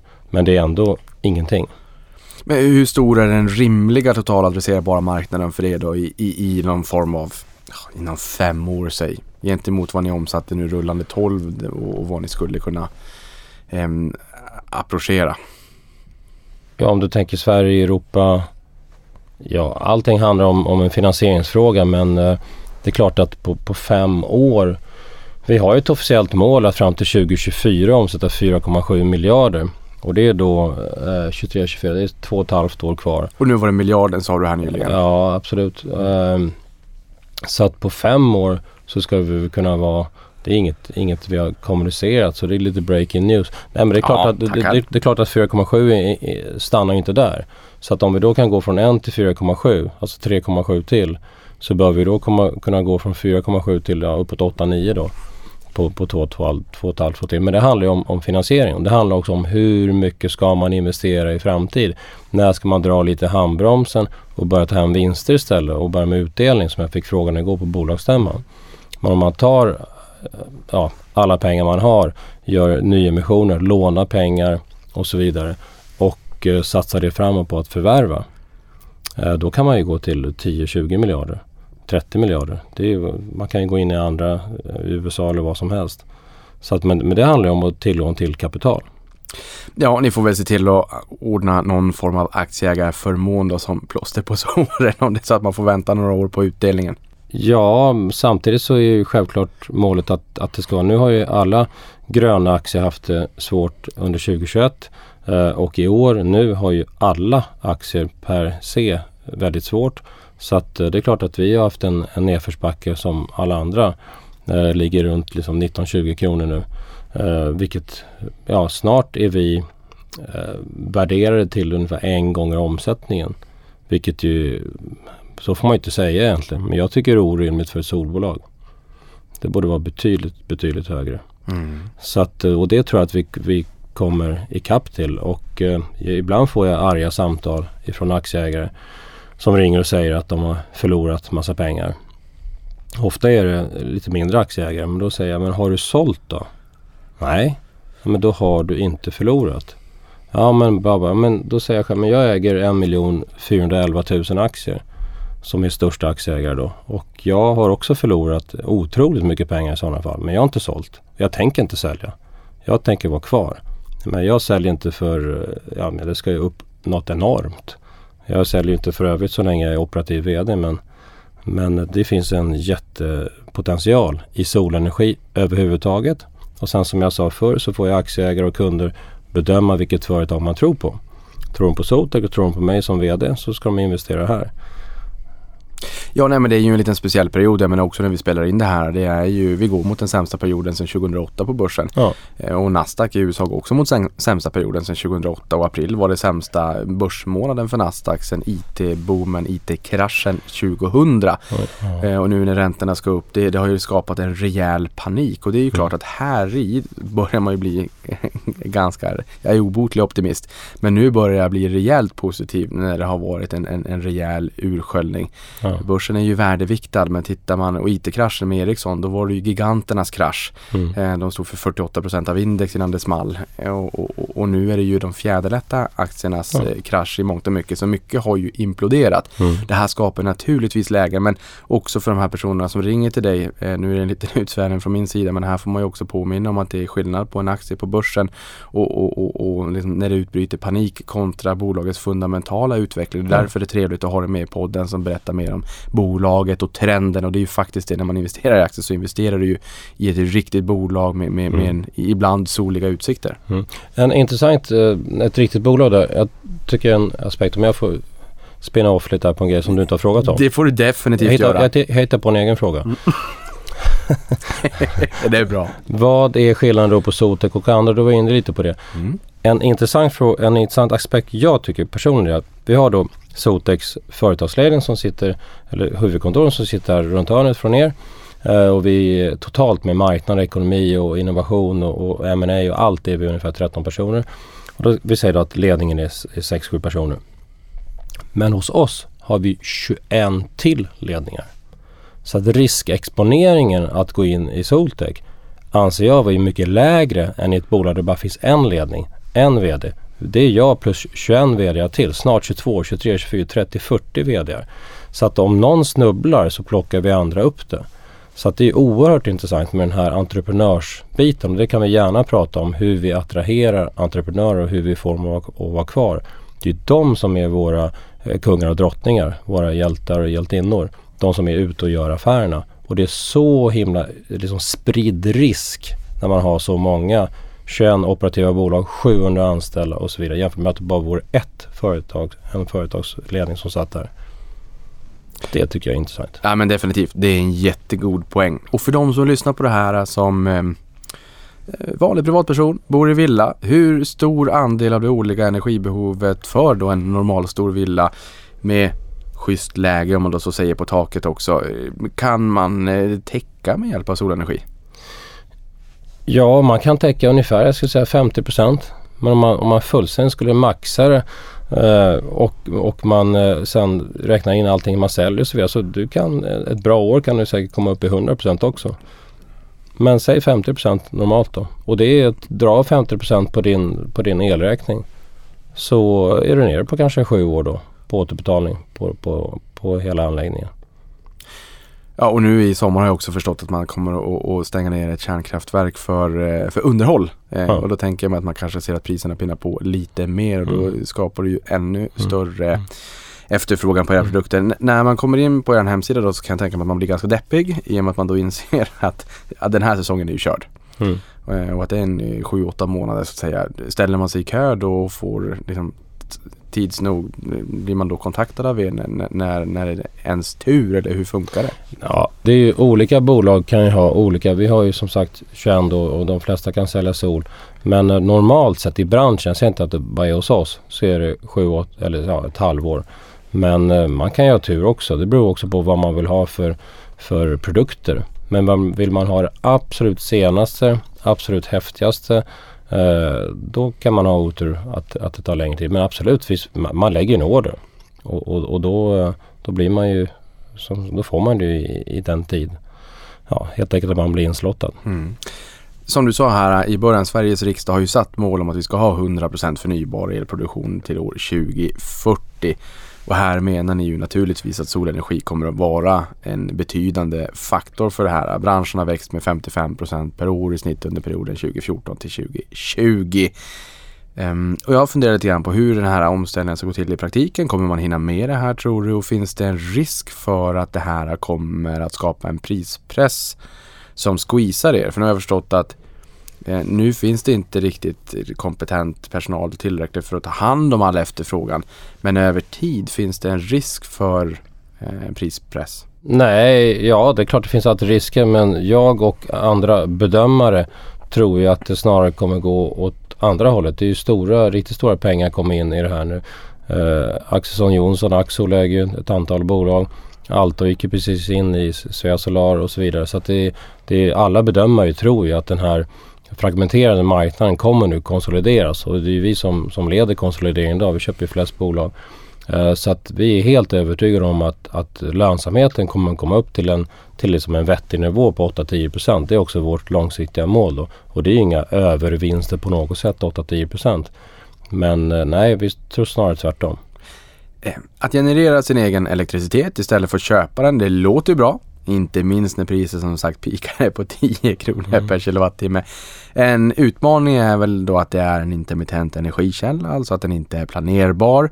Ehm, och jag, jag antar, det här kanske är en, en eh, uppfattning eller missuppfattning då som vissa har, men att mm, solcellerna genererar mest elektricitet på dagen när man kanske är på jobbet och inte använder den så mycket. Det, kanske, det, det går väl mer el där hemma på morgonen och sen på kvällen när man kommer hem. Och då är det ju väldigt tråkigt att sälja tillbaka den här elen till elnätet, om, speciellt om det är så att man får underpris. Och sen när man kommer hem och, och energiförbrukningen stiger, då ska man köpa tillbaka det till ja, man kan ju inte kalla det överpris utan då blir det bara till Mm. det priset som gäller då helt enkelt. Här kommer väl energilager in i bilden. Ja. Berätta. Ja, jag var inte nere eh, nu i veckan men det var ju då Intersolar som är Europas största eh, solmässa. Jag hade ett antal kollegor som var där och de sa att det har fullständigt stuckit i taket vad gäller batteri och olika lagringslösningar på den mässan. Det säljs oerhört mycket mer batterilager nu eh, och inte minst igen då efter kriget 24 februari. Så att, så att så är det självklart. Du laddar batteriet på dagen när du är på jobbet, kommer hem, sätter på diskmaskin, kopplar in bilen och så vidare, så tömmer du. Och sen så finns det också så, vi, under vissa perioder kan man ju ställa in eh, ekonomiskt. När vill jag köpa el på natten? För ibland är ju elen, eller ofta, väldigt billig på natten. Då kan du till och med ladda ditt batteri med köpt el på natten. Exakt. Och sen, och sen dagen efter då så kanske det var molnigt och regnade hela dagen. Och då laddar du inte med sol så mycket. Men då gör du av med, med eh, då köpt billig el i ditt batteri när du kommer hem från jobbet. Så, att, så, så kan man också hålla på och trixa och fixa. Ja, för det, det, och det är ju det här, jag säger ju att jag blir taggad. Någon gång kommer jag ju köpa en villa. och, och, och jag blir ju väldigt taggad. Jag vill ha en app också. Jag vill kunna följa Ja. det här och jag gillar alla möjliga typer av grafer. Men hur funkar det här, jag menar på, på spotprismarknaden för, för el? Styrs den mycket av väder och vind och vad YR och vad SMHI säger? För annars vill jag ju att den här appen ska kunna se att ja, men nu vankas det regn. Och sen om det är billigt natten innan regnet, då vill jag att den ska fylla på mitt energilager, mitt batteri naturligtvis. Ja, det finns appar som kopplar upp sig på det, absolut. Som har koll på det. Ja, och kopplas upp mot Nordpol och alltså elbörserna och allt sånt där. Ja, och jag menar, för några år sedan så läste jag en rapport från Sweco som pratade om just det här med batterilagring och att det var en enorm potential. Eh, men det var liksom ganska deppig avslutning där de sa att det här är i princip icke, liksom, det finns inte idag. Men nu börjar det ju hända Ja, ja. mycket. Oh, ja. Det finns mer och mer. En, ett batterilager på 10-15 kilowatt till en vanlig villa ligger på 40-50 000 idag. Uh, så att, eh, och det, det sparar du in ganska fort. Så att, så att det, det, det kommer mer och mer och mer och mer. Och jag menar herregud, det finns ju, vi har ju väldigt kända eh, exempel i eh, Sverige på stora batterifabriker som håller på att byggas både här och var, där. Så att nej, men batterier kommer ju och förmodligen kommer de ju gå samma prisutvecklingsväg som solpaneler gjorde. Det vill säga gå ner väldigt mycket i pris. Ja, det är riktigt spännande. Vi har ju också sett vad, vad Northvolt uppe i Skellefteå har gjort med bostadspriserna Ja, i ja. Skellefteå. Ja, men det är väl bra. Vill de höja de priserna lite mer då sätter de solceller på, på taket också. Precis. Och det är ju det här med, man har ju elbilen också. Men, men det man är lite orolig för där det är ju äh, priset om man skulle behöva byta ut batteriet på bilen. Det, det kan ju kännas lite Mm. läskigt. Och det är ju klart att laddar man eh, ett batteri tillräckligt många gånger då går det till slut sönder. Ja. Är, är elbilar det, det man ibland hör att det är ett rullande batteri. Mm. Är det ett alternativ till energilager? Ja, det finns, eh, jag kommer faktiskt inte ihåg namnet nu, men det finns en, en stad i, i Holland där man helt enkelt kopplar in det. I, i, det finns även i Storbritannien där man använder det på, på nätterna som sitt batterilager. eh, Och kopplas ihop med hela elnätet. Så att, ja, absolut. Det finns, och inte minst lastbilar som är, kommer vara ännu större. Men där, där har vi en problematik. Det, jag anser att det, att det säljs för mycket laddhybrider och rena elbilar eh, kontra utbyggnaden av laddinfrastrukturen. Den släpar ju efter. Det har inte jag kommit på. Det står ju i tidningen var och varannan dag. Men det är, är ett problem att det säljs otroligt mycket sådana bilar. Eh, så att åka upp till Sälen och Åre och sånt eh, nu i år och nästa år och nästnästa. Det kommer kanske ta 15 timmar för du ska stå och köa i, i tre timmar. Sen när du kommer fram och ska ladda din bil så kanske inte ens finns effekt i nätet. Så att det är också sådana problem som finns. Det här är förmodligen poddens dummaste fråga men det finns inga incitament att sätta solceller på taket på de lastbilarna som går skytteltrafik från Kiruna ner till Ystad och Trelleborg. Jo, absolut. Och det finns det ju bolag som, som jobbar med. Men, men, men sådana tunna, tunna eh, solpaneler är så pass eh, ja, ineffektiva idag men det kan väl i alla fall kanske spara ja, x procent. Men det driver ju inte hela, hela lastbilen. Just det. Ni hade ju som sagt 18 varumärken i slutet på förra året. Nu har ni legat på köpsidan. Nu har ni 21. Eh, ni har 30-tal dotterbolag. Här blir man ju såklart nyfiken på hur ser er tillväxtstrategi ut och balansen mellan organisk och förvärvad tillväxt? Ja, vår, vår eh, förvärvsstrategi är ju att i grunden självklart ha solenergi. Eh, just nu anser jag att solenergibolag i Sverige är för dyra att köpa. Så att idag om jag ska köpa, om jag ska lägga 50 miljoner på någonting då skulle jag hellre lägga det på några av våra befintliga solbolag för att växa organiskt. Säga till bolaget X att öppna ett nytt kontor i staden Ny istället för att betala för ett nytt bolag. Eh, sen så har vi tillväxtstrategin inom då fasad, el och tak där vi ständigt scoutar bolag och det gör vi genom att själva uppsöka dem Uh, och där är vår ma chef Oskar Nelson en, en riktig blodhund. Och en väldigt värderad medarbetare till mig. Jag jobbar väl kanske en heltid ihop med honom. Uh, och besöker de här. Vi får också en hel del tips ifrån mäklare. Eller helt enkelt uppdrag från mäklare. Eller informationsmemorandum som man ska titta på. Och sen den uh, kanske bästa källan är våra befintliga entreprenörer som tipsar om sin kompis Pelle eller Lisa som har en firma som skulle passa in. Så det är, det är jättespännande. Men vi måste ju förvärva en, en, en mängd företag för att eh, komma upp i 4,7 som det offentliga målet vi släppte i november 2019. Eh, sen handlar det om hur många det blir. Ja det handlar ju om 365 zon omsätter 350 miljoner. Uh, köper vi något annat bolag som, är, som omsätter 35 då måste vi köpa 10 sådana för samma. Så det handlar om hur stora bolag. Men vi, vi tittar gärna på, på större 100, 200, 300, 400 miljoners bolag. Det tar lika lång tid att köpa ett eh, 200 miljoners bolag som ett 20 miljoners bolag. Det är lika mycket avtal, lika mycket due diligence och allt sånt där. Ja, för då tänker jag där. Eh, det är klart att det, det är ju trevligare då att köpa ett bolag som omsätter 400-450 miljoner än ett som omsätter 40-45. Om det inte är så att man kniper den där lilla godingen av, mm. av någon anledning där det kanske är någonting annat som lockar. Så vad är det ni, ni vad är som lockar mest när ni förvärvar? Är det bara att ni vill konsolidera en, en, extremt fragmenterad marknad som jag har förstått det här under podden eller ni köper kunder, personal, teknologi eller är det någonting annat? Det vi tittar mest på är självklart att det är ett välskött företag men eh, nummer ett är att det är rätt människor. Hitta rätt entreprenörer med rätt syn på affärer och medarbetare och framtid. Så att vi köper självklart kliniskt med plånboken och hjärnan men minst lika mycket med hjärta och mage. De ska passa in, de ska ha samma företagskultur och tycka att det är liksom häftigt att komma till oss.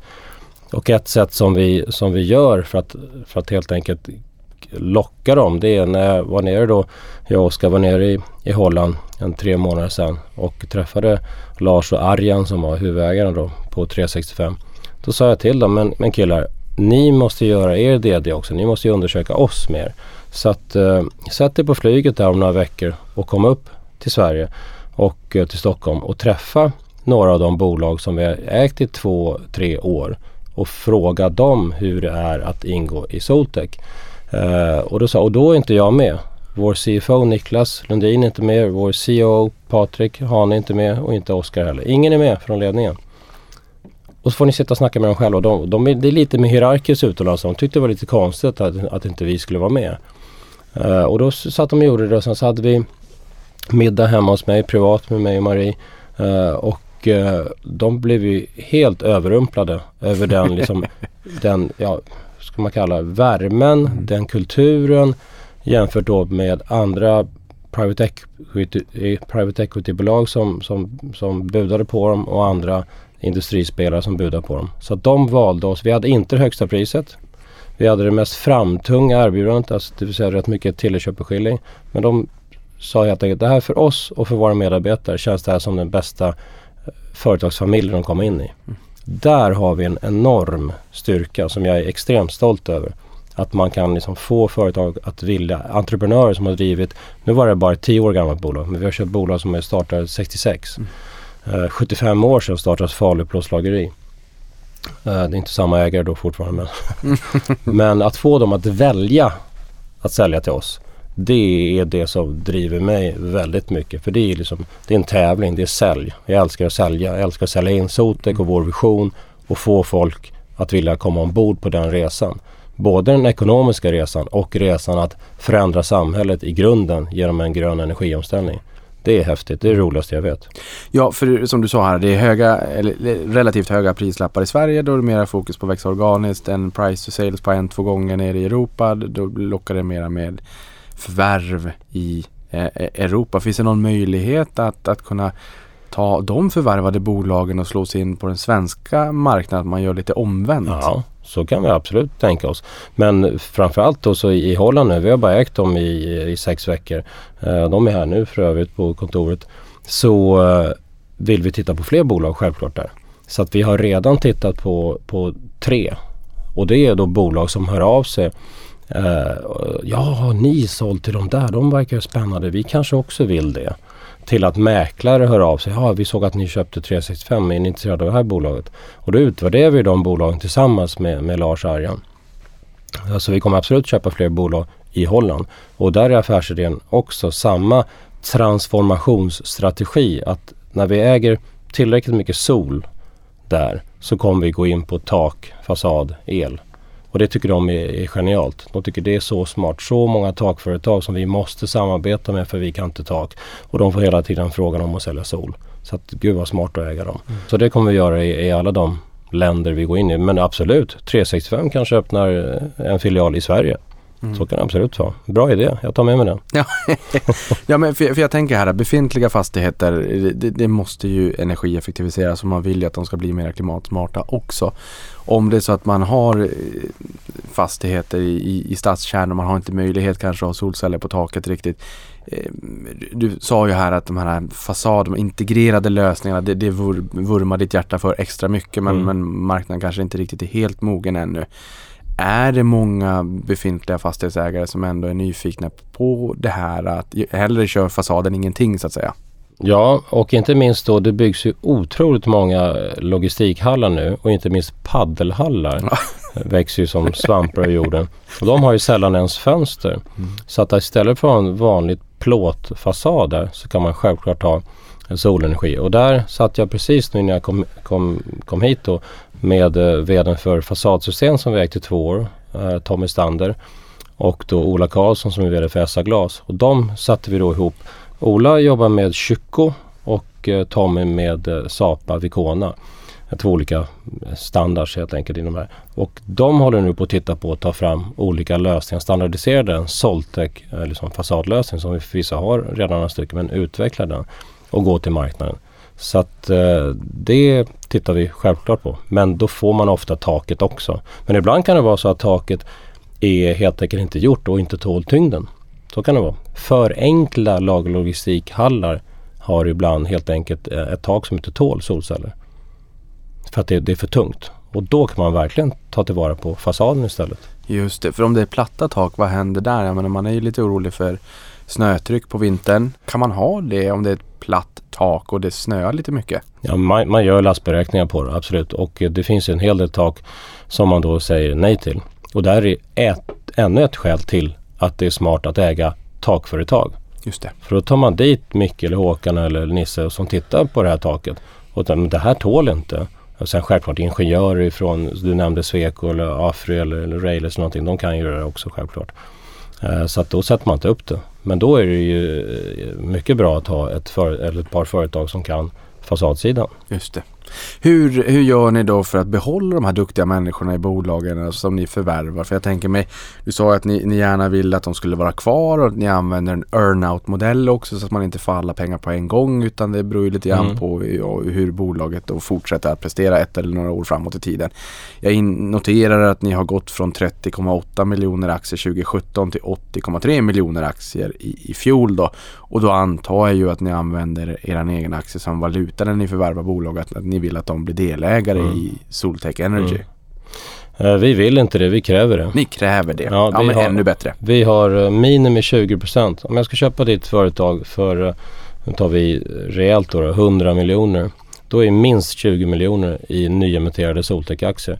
Så att nu då när jag satt här och avslutade mötet klockan 12 med, med lunch med hela gänget, eh, 21 vd Eh, Eh, då sitter alla och äger aktier för många miljoner i Soltech. Så att alla vill hjälpas åt. Men ta den här affären du liksom. Och hjälp till här. Och, men jag, jag, du kan få låna tre gubbar av mig. Och de är väldigt liksom, det är de. De är kollegiala i alla fall. Men det är ändå en viss skillnad när man äger i samma bolag. Uh, och sen så då skulle du få 30 miljoner kontant. Uh, resterande då, och då har vi värderat ditt företag inte på ditt bokslut 192021 utan vi värderar på framtid. Så att när jag började förhandla med dig här innan jul då bad jag om en, en, en prognos för 22, 23, 24, 25 förmodligen. För vi stängde affären nyligen då det här framåt sommaren. Uh, så vi värderar på framtid. Och i och med, här kommer det, det logiska som alla förstår. I och med att vi värderar på framtid så kan du inte få allting på en gång. Om vi värderar på 1921 då kanske ditt bolag var värt 75 miljoner. Men i och med att du nu kanske är ett takföretag du ska lägga på sol. Så du tror ju då att du kommer gå ifrån en omsättning på 100 till 120 till 140 till 160. Då kan inte jag betala allt på en gång. Så 20 aktier, 30 cash. De andra 50 det är det du kallar earnout eller tilläggsköpeskilling. Och når du exakt den prognos du har sagt i omsättning och vinst, då får du 50. Slår du den med x procent, då kanske du får 70 till. Mm. Missar du den, det är liksom, ja, av någon anledning, då kanske du inte får 50, kanske du får 27 mm. till. För att din prognos kanske var uppblåst. Så att, och det där förstår alla, det är, det, är en, det är en glidande skala på plus minus 50% som man kan få. För det enda vi vet är att du inte exakt kommer pricka din prognos. Nej, man kan ju bara tänka som aktieägare när man köper aktier på börsen. Fantastiskt det hade varit om man hade kunnat få en, en earnout komponent ja. på aktierna man köper. Ja. Jag trodde det skulle bli så här. I fjol så noterade ni ju Advanced Soltech som ni fortfarande äger 29,35 procent mm. av. Be berätta mer om det bolaget och varför ni valde att särnotera den delen av verksamheten. Ja, vi startade det 2015. Vi köpte ju, eller köper fortfarande då tunnfilmsåsceller ifrån det bolaget ASP som vi startade bolaget med. Uh, och då tänkte vi att vi ska göra lite mer affärer. Det är en fantastisk uh, huvudägarfamilj där som heter Woo och vdn heter Ben. Uh, för övrigt har de fina aktieägare som Sequoia Capital och Lenovo. Uh, men i alla fall, då sa vi att vi kör igång det här Solar as a Service där vi då har tagit fram eh, ungefär en miljard i Sverige i, i, olika obligationer, gröna obligationer som vi investerat i Kina. Så idag har vi 217 megawatt uppe som då pumpar eh, pengar och energi varje dag som vi då äger och säljer elen till fastighetsägarna. Kan du säga någonting som sätter 217 megawatt i en kontext? En megawatt är 10 000 kvadratmeter tak. Väldigt mycket energi. Det är väldigt, väldigt mycket, mycket, tak. Väldigt mycket tak, ja. Mm. Ungefär 105 olika fastigheter sitter det på. Och det här tog då både 15, 16, 17, 18 så stack det här iväg. Uh, jag sitter fortfarande i styrelsen där och uh, vår förra VD då på Sotec Energy, uh, Fredrik Tillander, är då arbetande ordförande och VD Max Metelius. det tog så mycket tid och energi och pengar för oss så att vi började då titta samtidigt då som den svenska solmarknaden för byggnadsintegrerade som jag inledde podden med inte tog fart. Så då satt vi hösten 2018 och sa, då var jag då eh, ordförande i Soltech. Jag jobbade inte eh, så operativt alltså. Utan då sa vi, ja, men jag tar över som koncernchef och inleder en förvärvsresa. Och trycker på på Sverige för vi har kommit på efterkälken här. Och Fredrik tar över då som VD och, och, och kör Advanced Soltech. Eh, eller kör vidare där. Eh, och då helt enkelt kände vi att efter ett tag när vi började få fart i Sverige att det här är så, så helt skild business ifrån vår del. De har alltså största skälet till att vi är att de har mycket lättare att refinansiera sig som ett eget börsbolag. Så att de har ju då räntor idag som är, som är för höga. De ligger runt 9% Så att hela affärsidén är att gå till 8, 7, 6, 5, 4% i ränta. Alltså att ta in nya pengar, ta ut de gamla obligationer. Vi har faktiskt eh, tre obligationer med Avanza. Ja, som, jag, som, som löper på 8,25 och 8,75. Träffat Fredrik eh, Talander många gånger och spelat in mm. en hel del klipp mm. med honom under sålt-resan. Just det, ja. ja så, att, så, att, så att det var egentligen idén. Och vi, vi är fortsatt då 29,35% ägare och vår partner i Kina ASP äger 28, någonting procent. Så vi är fortsatt majoritetsägare. Eh, och bolaget eh, har ju gått upp och ner självklart men idag ligger det på ungefär en miljard. Och vi gjorde en engångseffekt vid börsnoteringen på 288 miljoner. Så att eh, för Soltex aktieägare har grundandet och sen då särnoteringen av ASAB som det brukar samma, eller förkortas med varit väldigt lyckosam och, och liksom ekonomiskt framgångsrikt. Just det. Eh, och jag tänker här att det, den modellen som man använder där i Kina, är det intressant alls i Sverige? Vi pratade om en fastighetsägare här som kanske inte har de ekonomiska musklerna Mm. att installera solceller på taket. Skulle ni kunna hjälpa med en sån lösning? Sälja elen eh, till den här fastighetsägaren och så, som man gör i Kina? Ja, vi har hittills då sagt att vi, vi gör inte i Sverige för att elpriserna har varit så låga. Just det. Men nu är de inte så låga längre. Eh, Vi har inga planer på att börja med det. Det finns ett bolag som heter Alight som gör exakt samma eh, som affärsidé eh, i Sverige. Så att, men absolut finns det den möjligheten att göra i Sverige. Vilka skulle du säga är de största utmaningarna framåt? Största utmaningarna nu är, som jag var inne lite på, det är att, att ha kompetent montagepersonal om vi pratar solenergi då. Uh, för det, det är en bristvara. Det är inte försäljningen, det är montage. Och där ligger vi väldigt bra till i och med att vi har, vi har ett eget montagebolag som heter MeaSol då med Marcus Nylund som, som VD. Uh, eh, och uh, många av våra tak och fasad och elbolag kan ju också då hjälpa till med montage. En annan oroande faktor är ju självklart hela komponentbristen på grund av att uh, Kina har sin, tycker jag, dumma, får man säga så, eh, nollvision med covid. Sju människor får covid i Shanghai så stänger man ner en 25 miljoners stad. Om jag ska överdriva lite. Ja, Nordkorea har ju haft sitt första fall nu. Precis. ja, det är bra.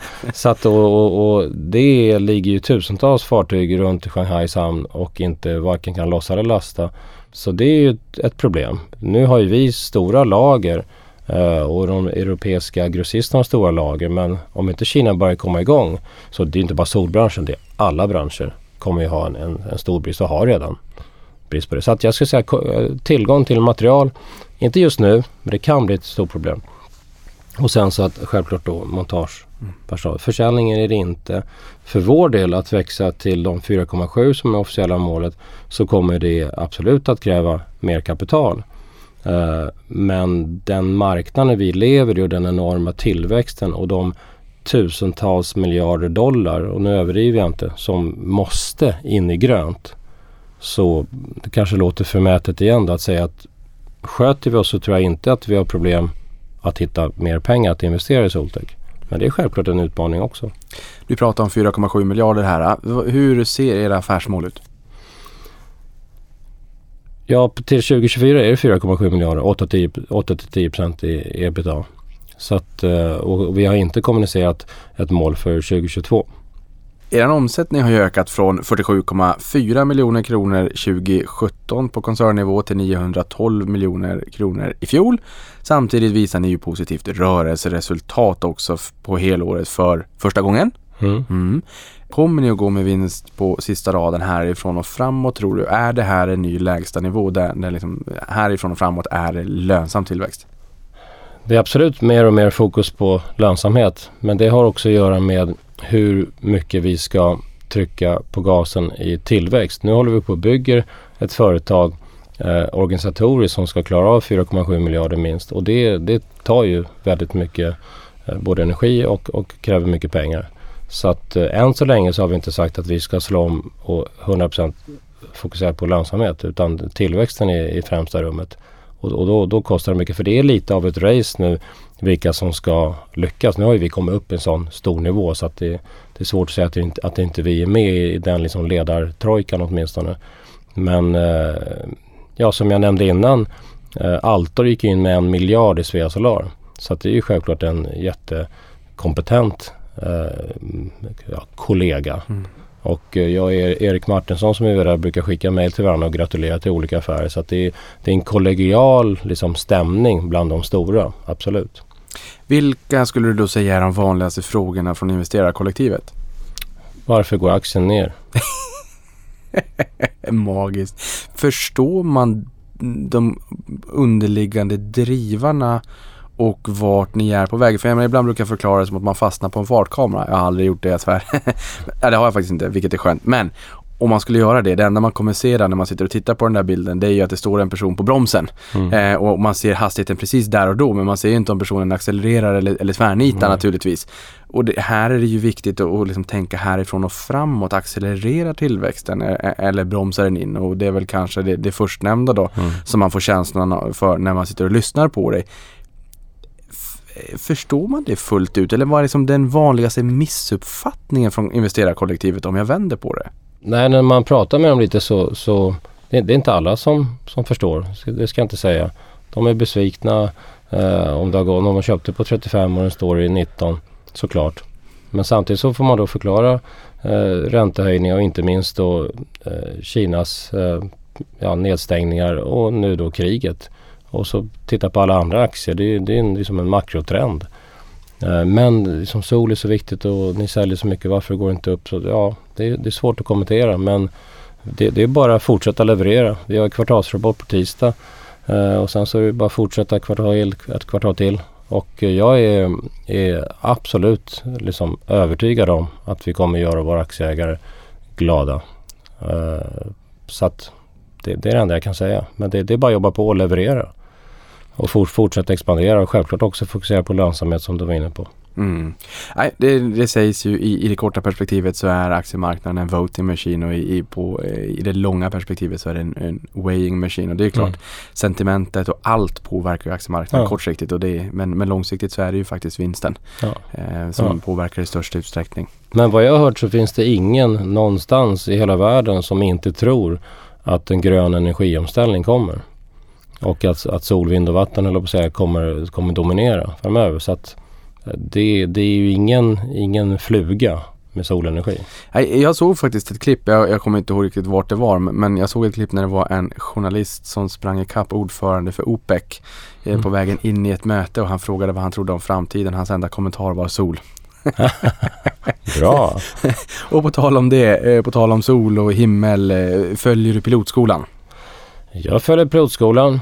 Eh, jag nämnde faktiskt till och med tidigare 1 miljon eh, 400. 411 000 tror jag det. Mm. Exakt nästan. Eh, Så att eh, förutom då Avancianerna är väl de som äger flest då, men det är ju väldigt många. Och sen så är det någon fond hit och dit. Men eh, som privatperson är jag den som äger mest av alla 70 000. Så att eh, det följer jag absolut. Och det tycker jag är extremt viktigt. Extremt viktigt. Och det är också väldigt eh, trovärdigt när det ringer någon eh, Eh, som har investerat kanske 10 000 kronor och, och det är värt eh, 6 000 och är ledsen. Så kan jag säga, men jag är eh, minst lika ledsen. Jag vill absolut att det kommer tillbaks till, till liksom riktigt höga nivåer och går förbi. Men jag, jag drömmer om tresiffrigt. Mm. Magiskt. De bästa affärerna görs i de jävligaste av tider. Förutom att du är största ägare, att vi har en 70 000 ägare, en klar majoritet på Avanza. I övrigt, hur ser ägarbilden ut? Småsparare. Det är småsparare. Det är folkaktien som... Ja, det, det är en folkaktie. Oerhörd folkaktie. Så att, eh, sen självklart framöver, som jag nämnt, så vi, vi kommer ju ta in mer pengar. Eh, och eh, det, jag får varenda vecka propåer ifrån olika institutionella. Och ett svar kan ju vara ifrån fonder och institutionella. Ja men börsen är öppen varje dag mellan 9 och halv sex så att de kan köpa där. Eh, men eh, självklart kanske vi tar in någon, någon större institutionell ägare framöver. Sist men inte minst, sista frågan. Eh, Vart tror du att ni befinner er om fem år? Om fem år så tror jag att vi har kommit en bra bit förbi de 4,7 uppe och, och kanske uppe på, på 6, 7, 8 miljarder med en hälsosam vinstmarginal. Jag tror att vi är i kanske en handfull länder i Europa eh, och självklart fortsatt då med, med intensitet i, i, i Sverige och med Europa, ja även Norden då. då. Men det handlar väldigt mycket om också, det låter kanske lite oseriöst, men tillfälligheter. Att det kan vara så att vi köper ett fantastiskt bolag i, eh, i, eh, i Holland och sen så vill den ena av, av entreprenörerna flytta till Belgien för hans fru har fått jobb där. Och så är det en enorm möjlighet där och så kommer vi in i Belgien. Allting här i livet är inte, kan inte vara så himla planerat med femårsplaner. Utan vi gillar på Soltic att också vara agila och agera på affärsmöjligheter. Eh, så att så otroligt rigida. Man kan inte ha planer fem år framåt i den här världen. Men man kan ha målsättningar och ambitioner. Med de orden, Stefan, tusen tack för att du kom till podden och berättade mer om Soltech. Och det återstår väl bara för mig att säga dels lycka till, men jag hoppas också att solen lyser på innehavet framåt. Det hoppas jag med. Tack så mycket. Och stort tack för att du lyssnade på det här.